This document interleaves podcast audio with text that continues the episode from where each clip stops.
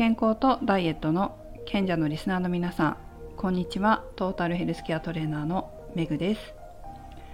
昨日インスタグラムを見てたらあるファッションモデルの2人の方の投稿が目に入りました。それを見て思ったことがいくつかあったんですよね。お二人ともすごい細くて足も長くてスラーっとしてるんですけどお一人はあんまり筋肉っていう感じがなかったんですよ。で今この若い時からその細さでどのような栄養状態状態なのか、まあ、筋肉のつき方なのかわからないですけど写真で見ただけだからね。だけどこれ年を重ねてもこのままだったらやばいんじゃないかなって思ったんですよ。皆さんは今ね若くてあんまり何も心配とかってされてないと思うんですけど医療従事者だったりそういう現場を見てきた方だとこれ骨粗しょう症大丈夫なのかなって思っちゃったりすると思うんです。そして骨粗しょう症もちろん良くないですよ。まあ骨密度が低いとそれなりに対応対応っていうか対処する必要がやっぱり出てくるからいろんなお薬を飲んだりすることもあると思いますしただねなんで薬を飲むのかって言ったら骨粗しょう症って怖いことがあって転倒した時に骨折しやすくなっちゃうんですよ。まあ、転倒だけじゃないと思うけどそれが一番多いかな転倒っていうのがね。で骨折して、えーまあ普段若い頃だったらこんなことで骨折なんかしないっていうことで骨折しちゃったりするわけですよね。で女性の場合ってその寿命が結構長いわけじゃないですか今特に日本人って80歳以上まで平均寿命ありますよね。でも一方で皆さん知ってるか分かりませんけど健康寿命と平均寿命では10年ぐらい差があるっていうのも聞いたことあるかもしれません。まあ、要するに、えー、平均寿命は長いんだけどまあ健康な状態で生活できているかどうかっていうのはわからないわけですよ。でもちろん骨折治りますけど骨折した時にこう病院に入院して はいろんなことこう思っちゃうんですけどやっぱり医療従事者だとあの認知とかにも障害が出てくるっていうこともあったりするわけですよ。あと高齢だからその寝たきりになった時に筋肉が落ちて歩くのがやっぱりリハビリとかしないともう大変になるっていうこともあるわけですよ。本当そこまでやっぱり考えちゃうんですよね。だから、まあ、そういうことがあって寝たきりとかになって筋力落ちてでも人って内臓は元気だったりするから骨折してもで内臓が元気で食べれたりすると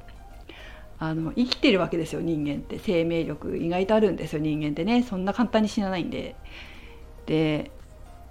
ね生きて健康寿命が短くて平均寿命が長くてその間こう好きなことをできなかったりするっていうのって私は嫌なんですよ。年を重ねてもいろんなところに旅行行ってる人バリバリ仕事をしている人充実した人生を送れるわけじゃないですかよりね不健康であるよりも、まあ、そういう年重ねてもずっとこう充実した満足した生活が送りたいなという方にとって、まあ、その骨粗しょう症だったり、まあ、健康寿命が短いってあんまりメリットじゃないと思うんですよねデメリットっていうかむしろ。ね、そういうことを考えたらうんあんまりね筋肉を落とすような細さっていうのはいくら細くてもちょっとどうなのかなっていうふうに私はね思う感じです。まあそんなの人それぞれだからその人の価値観でいいかもしれないけどでも私はあんまり自分は嫌だなって思うタイプです。もう一人の方は細いんだけど筋肉がちゃんとある足をしてるんですよ。で筋トレもされてるのを知ってるのであちゃんと筋肉を維持した細さなんだなっていうふうに分かる足をされているので、まあ、細いっていうのもいろいろあるけど私だったらやっぱり筋肉を維持したままでありたいなっていうふうに思いました。それと同時にもう一つはファッションモデルっていうのはお仕事上私知らないですけどモデルさんにそんな知り合いいないから分かんないけどそのお洋服、まあ、メーカーが作ったブランドが作った洋服をかっこよくこう着てもらってメーカーがだメーカー側としたらね。でよく見せてそれをお客様に服を買ってもらうっていうのが大事なわけでそのために服をよく見せたりするためにこう体型を整えてるんじゃないの？モデルさんって違うの？ね自分がその目立つためにっていうよりはファッションモデルっていうことはやっぱりお洋服をよく見せる買ってもらいたいっていうメーカーが来てもらってるっていうことじゃないんですかねわかんないけどそうだとしたら、まあ、それはやっぱり職業で細いわけでそういう職業と関連のない一般人の私たち一般人というか、まあ、そういう仕事してないのであればそこまでこう細くなる必要ってリスクを背負ってまでねあんのかなっていうのも一つありましたよね。まあ、いつも言いますけど健康であれば健康で本当に充実した人生が送れるのであればそんな細くなくていいんじゃないっていう感じはします。ダイエットする必要だってないと思うんですよ。健康だったら。ねダイエットすることが善なわけでもないからね。私は健康で自分の人生を生き生きと充実したものにするっていうことの方が重要だと思っているのでえー、そこまで悩んだりとかお金すごいかけたりとか時間をねたくさん使ったりして、えー、ダイエットする必要もないんじゃないかなっていうふうには思ってます。だから健康が一番だと思ってるので何よりもね健康を害するようなダイエットはしない方がいいっていうかそんなの本末転倒だしそもそも。本当に大事なことはそこじゃないんだろうなっては思います。だから何て言うのかな。体型とか人の体型とか気にしないです。健康かどうかは気にするかもしれない。でもただそれは。